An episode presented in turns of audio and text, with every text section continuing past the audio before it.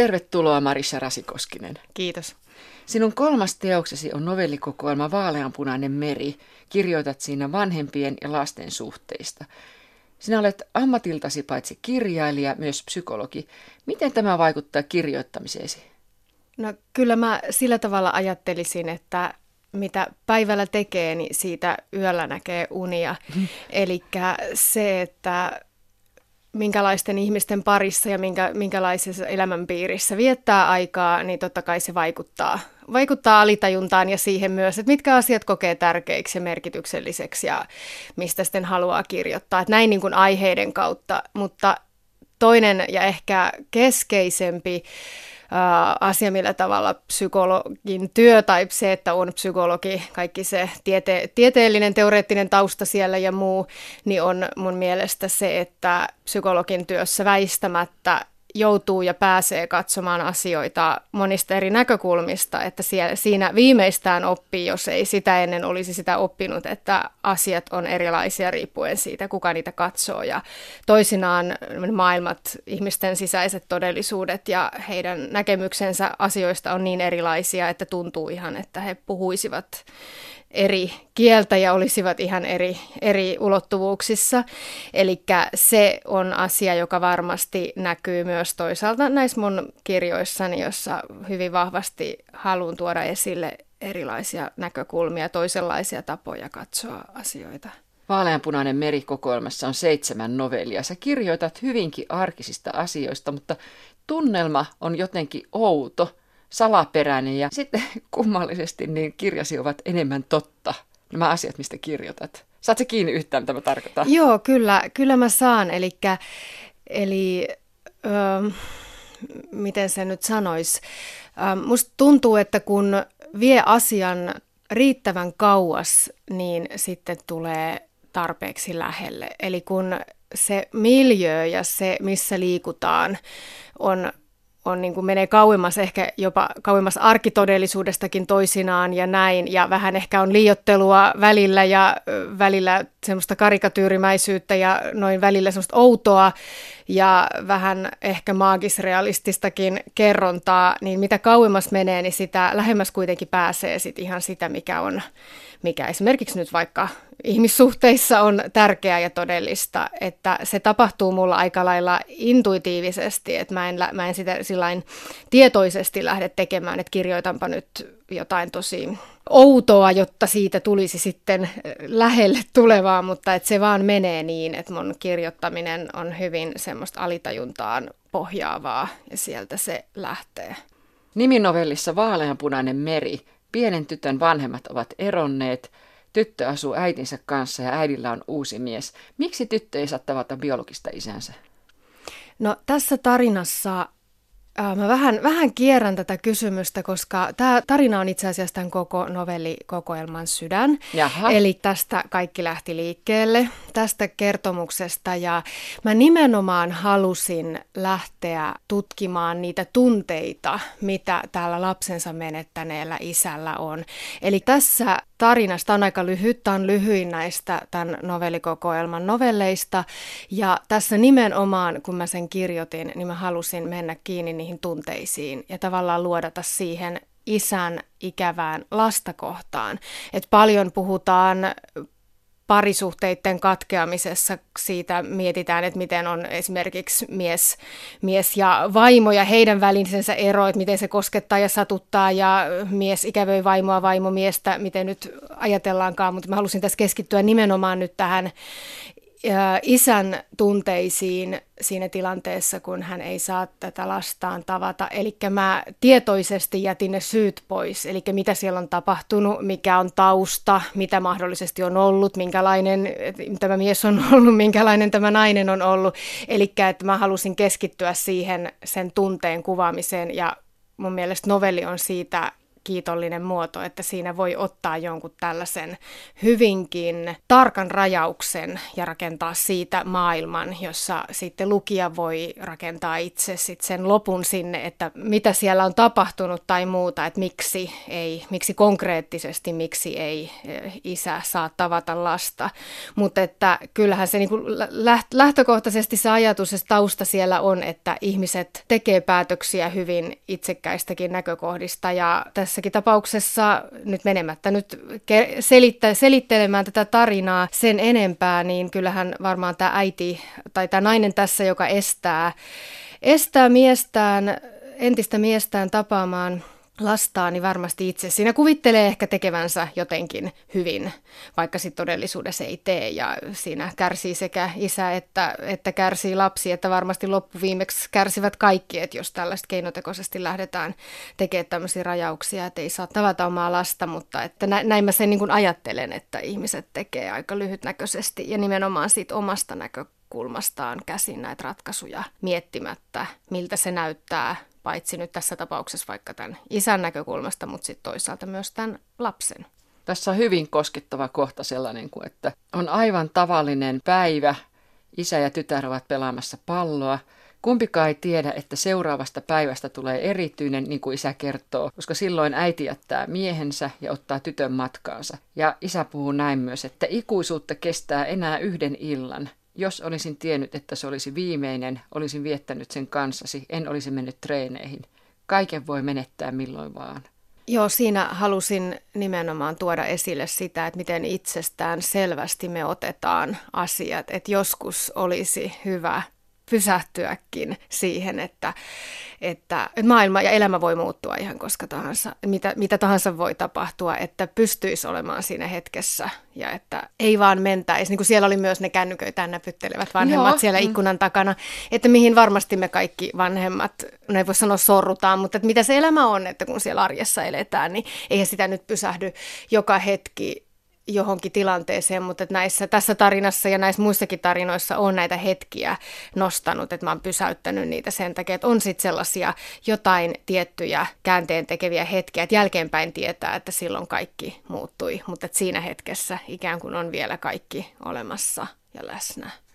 Mutta tässä tapauksessa tietysti tämä oli niin kuin tästä isästä riippumaton asia, että se ei ollut hänen aiheuttamansa, vaan se oli tietysti se joku hänen ulkopuoleltaan tuleva tässä tapauksessa tämä vaimon lähtö lapsen kanssa. Minun isyyteni loppu mahtuu yhteen viestiin ja vähempäänkin. Minkä takia näin edelleen on, että isät yleensä häviävät? No en mä tiedä, jotenkin se, vaan ne vanhat käsitykset elää siellä päätösten teon taustalla, että kuitenkin aika usein miehet jää yksin. Ja mä en tiedä, onko, se, onko siinä sitten joku tällainen ajatus, että he ei sitten osaa, osaa sitä sellaista puhetapaa, mikä on se semmoinen tuolla sitten, kun näitä asioista aletaan kiistellä ja kinastella, että jääkö he siinä sitten vähän puhekyvyttömiksi siinä. Sehän on tietyllä lailla semmoinen naisten maailma sitten se sosiaalitoimiston maailma, että siellä miehen mies ehkä on siellä sitten vastassaan paljon naisia, että jääköhän siinä sitten yksin. Paljon mä oon näitä miettinyt, ei niihin yksiselitteistä vastausta ole, mutta mä kyllä itse ihan suurella hyväksynnällä suhtaudun esimerkiksi tähän nykyiseen malliin, että siinä vaiheessa, kun on tilanne se, että vanhemmat pystyy erotilanteissa asiat sopimaan sillain sovussa ja kaikessa ystävyydessä, niin että pystyisi molemmat vanhemmat jatkamaan arjessa mahdollisimman paljon lastensa mukana. Näitä on näitä erilaisia viikko-viikkosysteemejä ja muita, että silloin niin kuin isä ei jäisi eikä toisaalta äitikään miksikään etävanhemmaksi, vaan että tuntuu, että lasten edun mukaista olisi, että molemmat vanhemmat olisi lapsen arjessa edelleen mukana, vaikka tämmöisiä aikuisten välisiä ristiriitoja sitten tulisikin. Isänpäivän novelli on jonkinlainen muunnelma vaaleanpunaisesta merestä. Äiti on eronnut, vienyt mukanaan pienen poikansa Joonan ja äidillä on nyt uusi mies ja pieni vauva. Joona kaipaa hillittömästi isänsä, jota ei saa tavata – ja on tavattava siis salaa. Minkä takia Joona ei saa tavata isänsä? No se, minkä takia Joona ei saa tavata isäänsä, selviää sitten siinä tarinassa sitten myöhemmin. Myöhemmin, että sitä, sitä en halua nyt tässä kertoa, mutta tässä tarinassa itse ajattelisin, että keskeistä on jonkunlainen, ähm, tässä on tietynlainen suojelu, että äiti, jonka kanssa Joona asuu tässä uudessa perheessä, niin suojelee Joonaa tietyllä, tietynlaisilta tietynlaisilta tosiasioilta, jotka Johanan olisi syytä tietää ja jotka varmasti olisi alun, alusta alkaenkin tehneet paljon helpommaksi ymmärtää sen, että miksi eletään näin ja miksi isää ei voi tavata. Eli tässä ehkä semmoinen tietynlainen kommunikaation katkeaminen siinä, tai semmoinen jonkunlainen suojelu ja ehkä sekin äidin hätä tiettyjen tilanteiden äärellä ja äh, oma suru, mitä käy läpi ja näin, että joskus vanhemmat sit ajattelee, että lapselle on parempi olla tietämättä asioista, mutta se, sit seuraa sit se, että lapsi jää, jää niinku sen oman rajallisen käsityskykynsä varaan sit siinä tilanteessa. Ja tässä Joonan tapauksessahan Joona sitten hyvin paljon niin kuin, äh, no sanotaan, että seikkailee yksikseen on omalla tavallaan ratkaissut sit sen ongelman. Tai on asioita, joista ei voi puhua ja asioita, jotka on vähän kielletty. Ja asioita, joista ensin ei voi puhua ja sitten kun niistä voisi puhua, niin sitten Joona ei ehkä itse enää halua puhua. Ja siinä on sellainen ähm, ehkä hyvää tarkoittava suojelu kääntyy sitten vähän itseään vastaan. Mennään sitten viimeinen nimiseen novelliin, jossa kaupunki on kuin tuhon jäljiltä. Ei paljasteta, tämä on hyvin jännä novelli tämäkin, mutta ei paljasteta sen enempää kuin kerron vähän tätä taustaa tähän, että siis että kaupunki on kuin tuhon jäljiltä. Päähenkilö nainen lähtee etsimään ruokaa ja jättää viisivuotiaan lapsensa jonkinlaiseen turvaan, ainakin mielestään jättää. Ja sanoo vielä tai miettii näin, että jokainen lähtö on hyvästi jättö, sillä koskaan ei voi olla varma.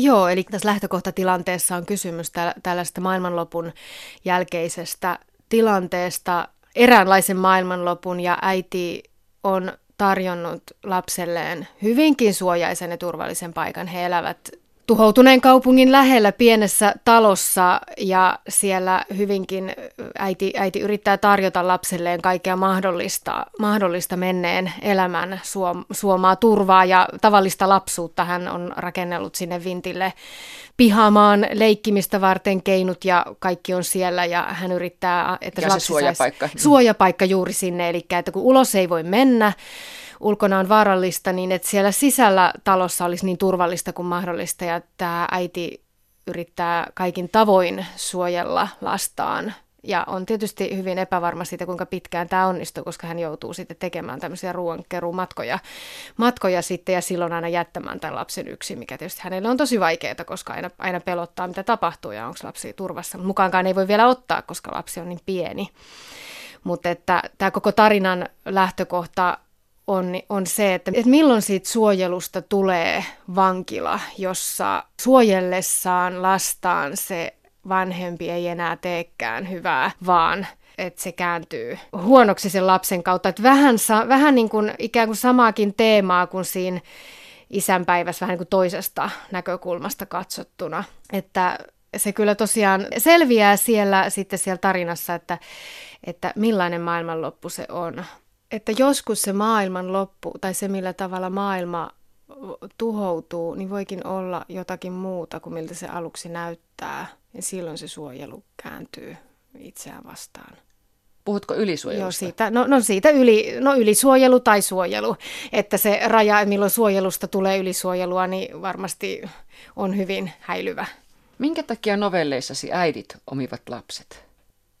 Joo, mä aloin miettiä niitä novelleja, että ihan kaikissahan näin suinkaan ei ole. Ei olekaan, joo, että, että joissakuissa. Joo. joo. Mutta tässä tarinassa tietysti tässä vaaleanpunaisessa meressä palataan alkuun, taas sanon alkuun, koska siitä tämä koko kokoelma on lähtenyt liikkeelle, että vaaleanpunainen meri niminovelli on mulle tämän kokoelman alku. Niin siinä toki äiti omii lapsen ja se on mun kannanottoni, on mun kannanottoni siihen tilanteeseen, että missä isät menettävät yhteyden lapseensa ja koska se on, mä voisin sen verran kertoa siitä taustasta, että no, oman elämäni kannalta kauan kauan sitten, eli siis opiskeluaikoina, niin joskus, kun sitten on pitkä aika, luin aikanaan sellaisen artikkelin, jossa haastateltiin anonyymejä, ise, isiä, jotka oli juurikin menettänyt yhteytensä lapsiinsa ja mulla on hyvin voimakkaasti jäänyt semmoinen visuaalinen mielikuva isästä tai miehestä istumassa tyhjässä talossa, josta kaikki tavarat on lähteneet, niin siellä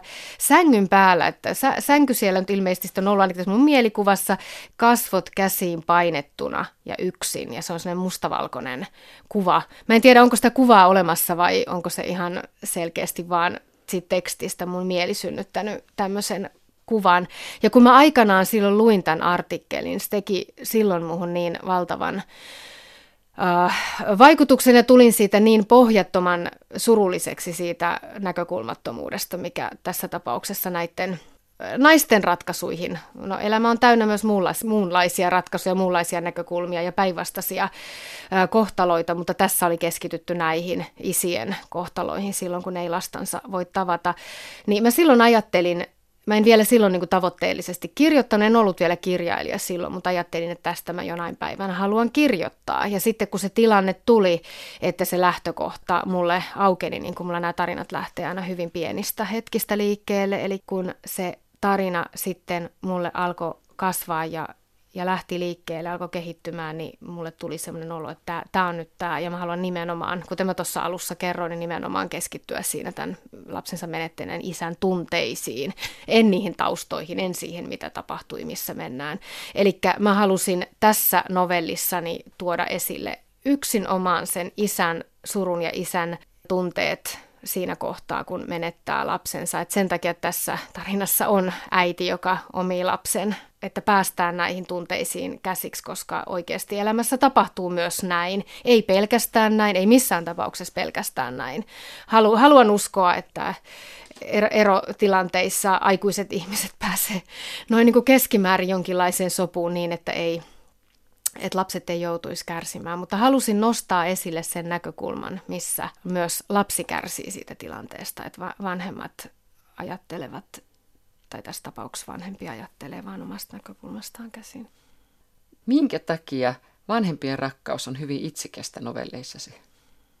Mä ajattelisin näin, että, että siinä on niinku tavallaan samasta asiasta kysymys. Eli että vaikka lapselle halut, halutaan aina hyvää ja tehdäänkin hyvää, ja nyt mä haluan korostaa sitä, että kyllä mun, mun niin kuin käsitys laps, lapsien ja vanhempien välistä suhteista ja perheistä ei ole missään tapauksessa mitenkään niin kuin kielteinen tai pessimistinen. Että kyllä mä uskon ja näen, näen niin paljon hyviä asioita työssänikin ja arjessani ja eh, tuolla liikkuessani maailmassa, että, että suinkaan, suinkaan tämä, en, ole, niin kuin, en suhtaudu pessimistisesti perheisiin, en missään tapauksessa. Että se, minkä takia näissä mun novelleissani on tällaisia vaikeita asioita käsitellään, niin johtuu juuri siitä, että haluan nostaa niitä murrostilanteita ja niitä ristiriitatilanteita, että niistä kun ihmissuhteissa ei mennä syn- synkrossa, että jos ajatellaan, että, että ideaalitilanteessa ihmissuhteissa on ne erilaiset maailmat jotenkin synkronoitu, toisiinsa ja ainakin kohtailee sillain, välillä törmäillään ja välillä mennään vähän kauemmas ja välillä taas lähemmäs,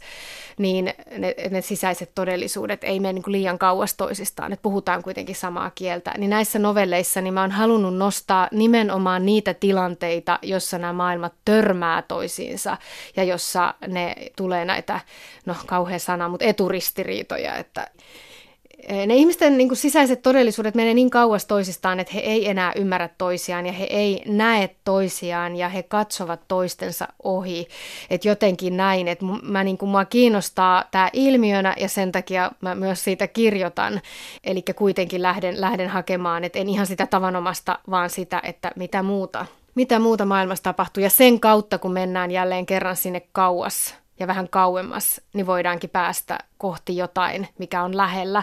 Ja palatakseni nyt tähän vanhempien itsekkyyteen, niin kyllähän me tavallaan kaikki vanhemmat tietyllä lailla itsekkäästi rakastetaan siinä mielessä, että me ajatellaan, että se, mitä me tarjotaan, on se, se oikea ja se oikea tapa. Ja lapsethan ei voi vanhempiaan valita, että suurimmaksi osaksi se menee sitten hyvin, mutta sitten kun tulee näitä ongelmatilanteita, niin, niin niihin kun pysähtyy, niin sitten tulee näitä törmäyksiä ja, ja sitä nyt tässä on niin korostanut, jotta se tulisi näkyväksi se, että rakkaus on toki myös, myös itsekästä, että sellaiselta se näyttäytyy silloin, kun nämä maailmat törmää eikä niin kuin pysty näkemään toista ihmistä todella.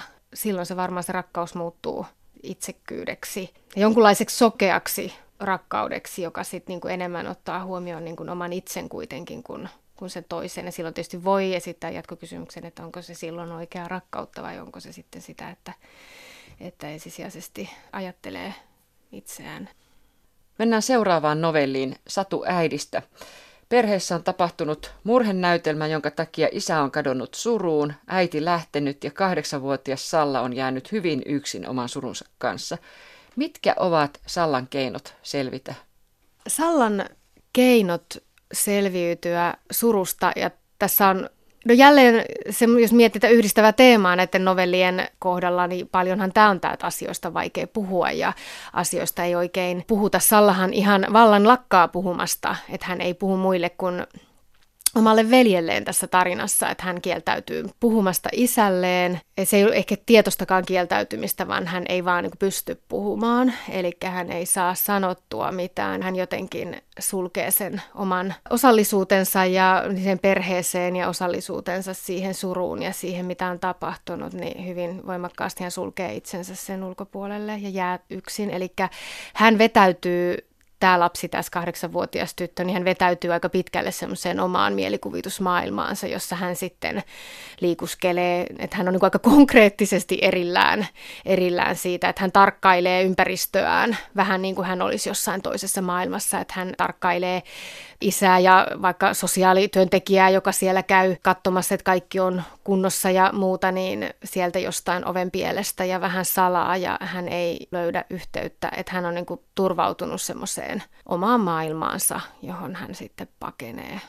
Niin Salla sekoittaa tarinaksi toden ja sitten sen kuvitelmansa, mitä hänen päässään mm. siis liikkuu. Ja muissakin novelleissasi, oikeastaan sun tuotannossa yleensäkin, niin todellisuus ja kuviteltu sekoittuvat tai pikemminkin liudentuvat toisiinsa. Voiko sen ymmärtää myös ihmisen keinoksi selviytyä, siis että ihmiset muokkaavat mielessään asioita? Kyllä, ehdottomasti Kuvaatko näin. sitä jopa?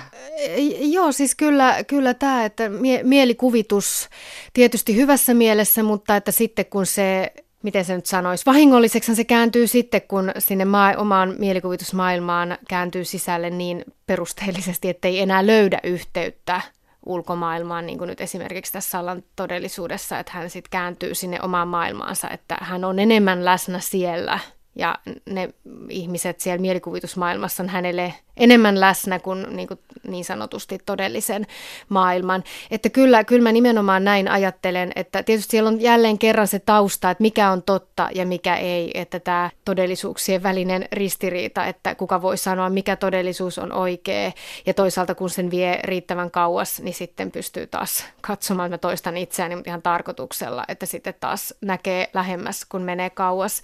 Mutta kyllä, kyllä nimenomaan näin, että, että sen mielikuvituksen ja sen, että sen todellisuuden voi nähdä jollain toisella tavalla, ehkä vähän pehmeämmin jossain semmoisessa tilanteessa, missä, missä se todellisuus on, niin kuin se reaalitodellisuus on liian raaka ja se reaalitodellisuus on sellainen, että sitä ei pysty kohtaamaan ainakaan siinä tilanteessa ja siinä hetkessä, niin silloin tulee tämä tämmöinen kuvitteellinen maailma sitten avuksi.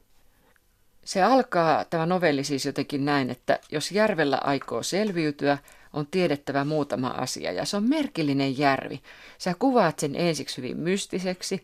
Sen alapuolisiin kylin ei saa kävellä. Järvi ei päästä sitä, minkä se on kerran ottanut. Se on vähän niin kuin sadusta. No sitten taas on tämmöinen tämmöinen, niin kuin, sanoisiko realistisempi puoli tässä mm. keksityssä novellissa on, että alkaa paljastua, että järvi on hukuttanut Sallan vanhempien kotikylän, siis tämän tytön vanhempien kotikylän. Kerrotko sinä Lokan tekojärvestä Lapissa? Joo, kyllä. Tällä on ihan tämmöinen reaali tausta, todellinen tausta tällä novellilla, että, että mua on aina kovasti kiehtonut se ajatus niistä hukkuneista kylistä ja näin, että olen sitä aika paljon lukenut siitä ja tutkinut sitä ja se on ollut sellainen, no henkilökohtaisesti sikäli tosi tärkeä mulle, että siis se on nyt ensimmäinen novelli tässä kirjassa, vaikka mä en sitä niin kuin ensimmäisenä näistä novelleista kirjoittanut, mutta sen lähtökohta on kaikkein varhaisin, että mä tiedän, Haluatko kuulla tarinan lähtökohdat? Kyllä. Esimerk, joo, esi, esimerkkinä siitä, että miten jännittävästi nämä, sit joskus nämä tarinat syntyy, että ää, mä olin semmoinen ehkä kymmenenvuotias ja tilasin sellaista luontolehteä ja se, mä tykkäsin siinä lehdessä erityisesti siitä, että siinä oli tämmöisiä kuvareportaaseja, että oli semmoinen toimittaja, kaksikko valokuvaa ja toimittaja. He teki luontoretkiä ja sieltä tuli aina sitten tosi hienot kuvareportaasit ja se oli niitä aikoja, kun mä sitten itsekin aloin valokuvaamaan ja nämä oli sitten sellaisia idoleitakin tavallaan sit mulle. Ja sitten he kerran oli tehneet sit Lokan tekojärvestä artikkelin ja siellä oli, mä luin sen hyvin tarkasti ja katsoin niitä kuvia ja se oli musta jotain aivan mieletöntä, että se mun kymmenenvuotias mieleni kyllä siinä myllersi sitten ja säästinkin sen lehden, se oli mulle tosi tärkeä. Siellä mainittiin juuri näitä kyliä, mitkä sinne on uponneet veden alle ja just tämä vedenpinta nousee ja laskee ja on virtauksia ja ja että se oli semmoinen lähtökohta, että se oli aina mua kiehtonut tosi paljon. Ja sitten kävi ää, jonkin verran myöhemmin, sitten joskus 90-luvulla, olin vaeltamassa Lapissa ja, ja tota, olin siellä Urho Kekkosen kansallispuistossa. Ja sitten tulimme semmoisen järven rannalle. Se oli se Sompiojärvenä siinä kartan kulmassa hiukan näkyi. Se oli ihan siellä kartan alareunassa. Ja kun mä en tajunnut sitä yhteyttä, siis täytyy tunnustaa. Ja tuli, siellä oli semmoinen telttailualue ja siellä oli, että siinä järvessä oli jotakin. Siellä oli semmoinen jännä, mä en tiedä kuinka paljon mä kuvittelen, kuinka paljon mä muistelen sen, mutta siinä oli semmoinen jännä tunnelma, siis semmoinen vähän erikoinen haju. Ja, ja jotenkin se oli semmoinen, että siinä oli jotakin. Ja siellä oli kyltit, että järven vettä ei saa juoda, ei edes keitetty tehtynä. Ja sitten se oli, että jotakin outoa tässä nyt on. Ja sitten siellä kodassa istuskeltiin ja sinne tuli sitten semmoinen lapimies sinne, sinne sitten kalastaja sinne kertomaan juttuja juttuja sitten tästä järvestä ja sitten ilmeni, että se on osa tätä Lokanjärvet, vanha Sompiojärvi, joka on sitten myöhemmin tullut osaksi Lokanjärveä, niin kuin yhdistynyt siihen, että nyt sitten enää semmoinen lahdeke. Siellä mä kirjoitin sen järven rannalla päiväkirjaani ensimmäisiä ajatuksia siitä järvestä ja siitä, miten koivun oksat raapii veneen pohjaa, kun menee sinne, missä, kun, kun vesi on matalalla. Ja sitten tietysti myöhemmin aloin sit kirjoittaa siitä jo silloin aika pitkä aika sitten niin tästä fiktiivistä tarinaa. Ja nyt tuli sitten sen aika, eli se jotenkin istui sitten tähän kokoelmaan niin, että mä päätin, että nyt mä sen sitten lopulta kirjoitan ihan oikeasti novelliksi. Ja se, se on niin kuin jännä, jännä juttu, miten kaukaa ne voi tulla ja minkälaiset asiat sitten lähtee kiehtomaan sitä alitajuntaa ja sitä mieltä niin paljon. Että tavallaanhan se järvi on kun alitajunta, että siellä on, siellä on siellä pinnan alla kaikenlaista ja välillä ne tulee esiin ja välillä ne on piilossa. Ja, ja sitten mua kiehtoi ihan äärimmäisesti tämä, että on, on nimenomaan tämmöinen realistinen pohja asioilla. Ja sitten miten lapsi ymmärtää ne asiat aivan niin kuin toisella tavalla. Ja sitten vähän vielä mielikuvitusta kuvitelmaa ja vähän sellaista tietoista valehtelua, narraamista itselle ja pikkuveljelle. Ja sitten lisäksi ihan semmoista kuvittelemista sitä vaikka, että missä se, missä se äiti nyt on. Eli se on niin äärimmäisen kiehtovaa mun mielestä tämä tämmöinen nimenomaan todellisuuden ja sitten sen fantasian sekoittuminen toisiinsa. Edellisessä teoksessasi romaanissa Valheet vesi oli saastunut, satoi koko ajan ja vesi oli muutenkin siinä tärkeä, ihan niin kuin tässäkin on. Minkä takia vesi on sulle näin tärkeä näissä kirjoissa? Joo, se on jännä juttu. Mä rupesin oikein miettimään, että mistä se johtuu, koska se on, siis, ja rupesin miettimään esikoiskirjaa, niin sielläkin on yksi kohtaus, jossa ollaan nimenomaan vedessä, että vesi, ehkä nyt tuli äsken sanottua tuosta alitajunnasta, niin mä luulen, että se vesi on jollain tavalla semmoinen alitajunta. Että kun mulle alitajunta on kirjoittamisessa niin äärimmäisen tärkeä ja mä suhtaudun siihen ihan mielettömällä kiinnostuksella ja intensiteetillä ja kirjoitan näin, että mä jätän, jätän niin kuin ongelmatilanteen vaikka tekstissä niin kuin, tai tarinassa, lähinnä tarinassa odottamaan ja sitten se sieltä tulee esille. Et mä voisin ajatella, että se vesi merkitsee jollain tavalla sitä alitajuntaa, että se on niin, kuin niin merkityksellinen, tai ainakin se symbolisoi sitä, että että vesi, vesi on vaan niin äärimmäisen kiehtova elementti, koska se on tavallaan sen läpi näkee jotain, mutta sitten ei kuitenkaan kaikkea. Ja sitten se, se on niin olemassa niin monissa eri elementeissä ja se on elintärkeä asia, sitä ilman ei voi selvitä, mutta sitten siihen voi hukkua. Että se on niin, kuin niin moniulotteinen asia, Seuraavastakaan novellista ei voida paljastaa kauheasti, ettei pilata sitä lukijalta. Sovitus. Työttömäksi joutunut komisario on humalassa ajanut kollarin, jossa hän on tuhonnut perheensä, pienen poikansa Jirin ja vaimo Tanian.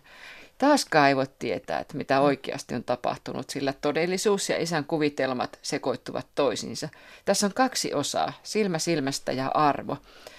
Ja silmä silmästä alkaa siitä, kun kertoja yrittää törmätä autollaan rekkoihin. Se on niin kuin jonkunlaista leikkiä. Mitä se oikeasti on, Marissa Rasikoskinen?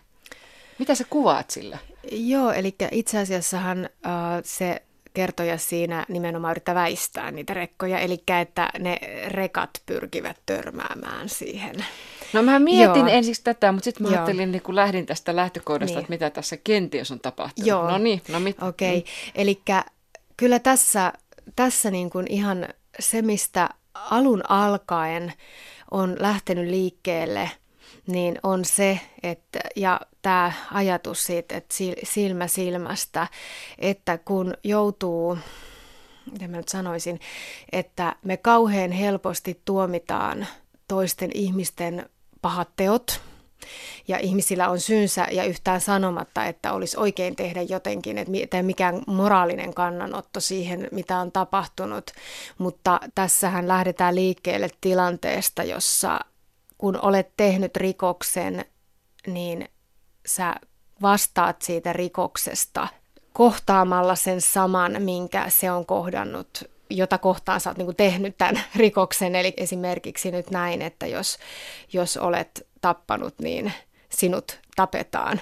Eli tämä on niin tämä lähtökohta on tämä, että onko yhteiskunnalla oikeus määrätä toisen ihmisen hengestä, että tästä kysymyksestä tämä lähtee liikkeelle tämä tarina, mutta sitten se menee, menee tämmöiseen henkilökohtaiseen, eli juurikin sitä, että mitä siellä on tapahtunut, että miksi, miksi tämä mies on tämmöisessä tilanteessa, että hän on selvästikin saamassa rangaistusta omasta teostaan. Ja se rangaistus on suhteessa siihen, mitä, mitä että kun olet, olet tullut tappaneeksi kuolleeksi, niin sinut täytyy, sinunkin täytyy kuolla. Ja että onko, onko se oikea tapa rangaista ihmistä vai onko kuitenkin olemassa joku mahdollisuus saada se armo silloin, jos itse uskaltaa katsoa sitä tekoaan suoraan ja jotenkin katsoa sitä toisella tavalla toisesta näkökulmasta ja ikään kuin ihmisenä, ihmisenä sitten jotenkin kokee joku muutos. Että sitten se menee niin kuin sille sellaiselle henkilökohtaiselle, tämän kertojan kannalta henkilökohtaiselle tasolle, että hän, hän itse ensin pakenee.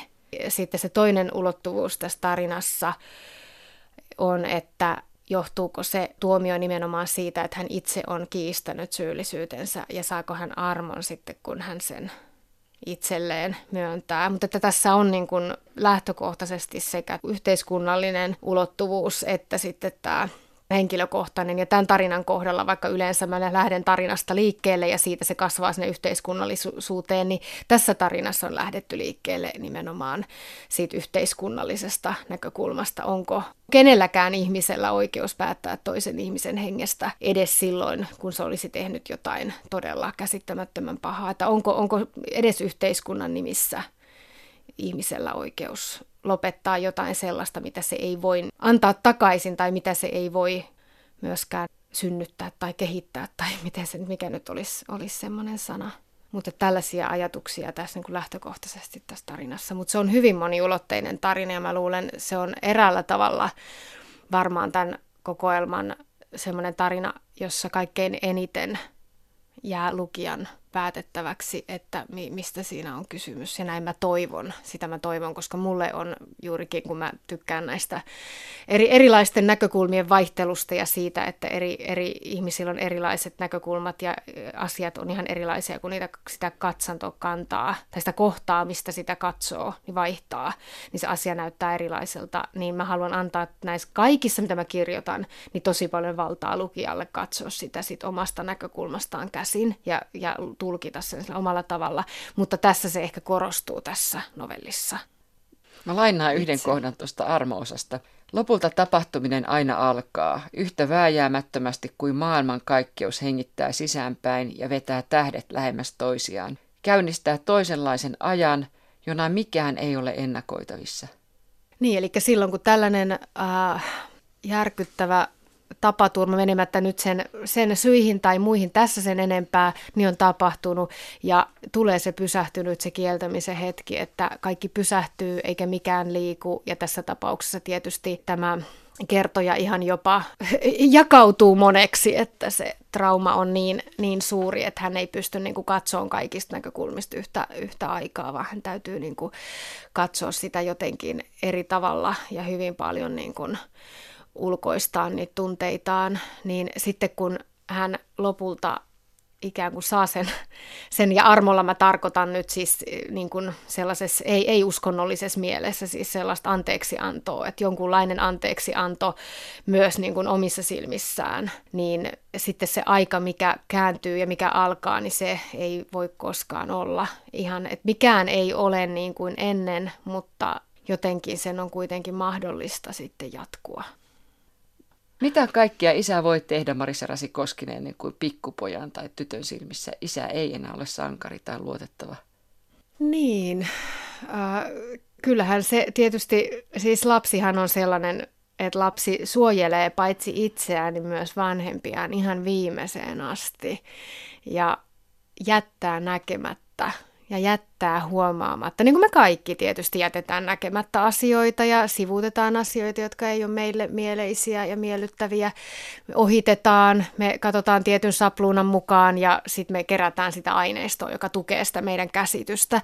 Että kyllä mä sanoisin, että kyllä vanhemmat aika paljon saa tehdä kielteisiä asioita ennen kuin lapsi heille kääntää selkänsä, mutta kyllähän näinkin sitten tietysti tapahtuu. Ja jossain vaiheessahan sitten kun lapset tulee eri lailla kriittisiksi sitten kun kasvavat ja sitä itsenäisyyttä tulee, niin sittenhän niin kuin asiat muuttuu, mutta jos nyt puhutaan ihan lapsista, niin kyllä aikamoisia tilanteita voi olla. Ja silti lapset äh, suojelee vanhempiaan ja pitää heitä sankareinaan että vaikea sanoa, se on niin, että mikä se yksittäinen asia on, mikä sitten tämän kääntäisi toisinpäin. Mutta kyllä, kyllähän, kyllähän lapset elää hyvinkin traagisissa olosuhteissa ja silti he pistävät suun tiukasti kiinni, jos joku kysyy, että mitä siellä kotona tapahtuu. Että lapset kyllä varmasti sekä suojellakseen vanhempiaan että suojellakseen itseään, koska kyllähän se vanhem, vanhemman rakkaus ja vanhemman olemassaolo on niin, niin tärkeä, että se on sen kiintymyksen ja kiinnittymisen pohjana, että johonkin on voitava kiintyä ja kiinnittyä, vaikka se jokin ei olisi ihan sen arvoinen tai hyväksi sille henkiselle kehitykselle, niin se kiinnittymisen tarve on niin, niin suuri. Että isoista asioista puhutaan varmasti ennen kuin lapset lähtee oikeasti kyseenalaistamaan pienet nuoret lapset ja tuommoiset nyt kymmenen miinus, eli alle 10-vuotiaat ennen kuin ne lähtee vanhempiaan kyseenalaistamaan, mutta varmaan siinä sitten, jos ongelmatilanteista halutaan puhua, niin on sitten aina tukena se, että jos on niitä perheen ulkopuolisia ihmisiä ja aikuisia, että saa niin kuin siirrettyä ikään kuin sen turvan sitten jostakin johonkin, ettei se niin kuin liikaa romahduta sitä omaa sisäistä turvallisuuden tunnetta, että kyseenalaistaa jotain sellaista, minkä pitäisi olla lapsen näkökulmasta absoluuttisen turvallista ja hyvää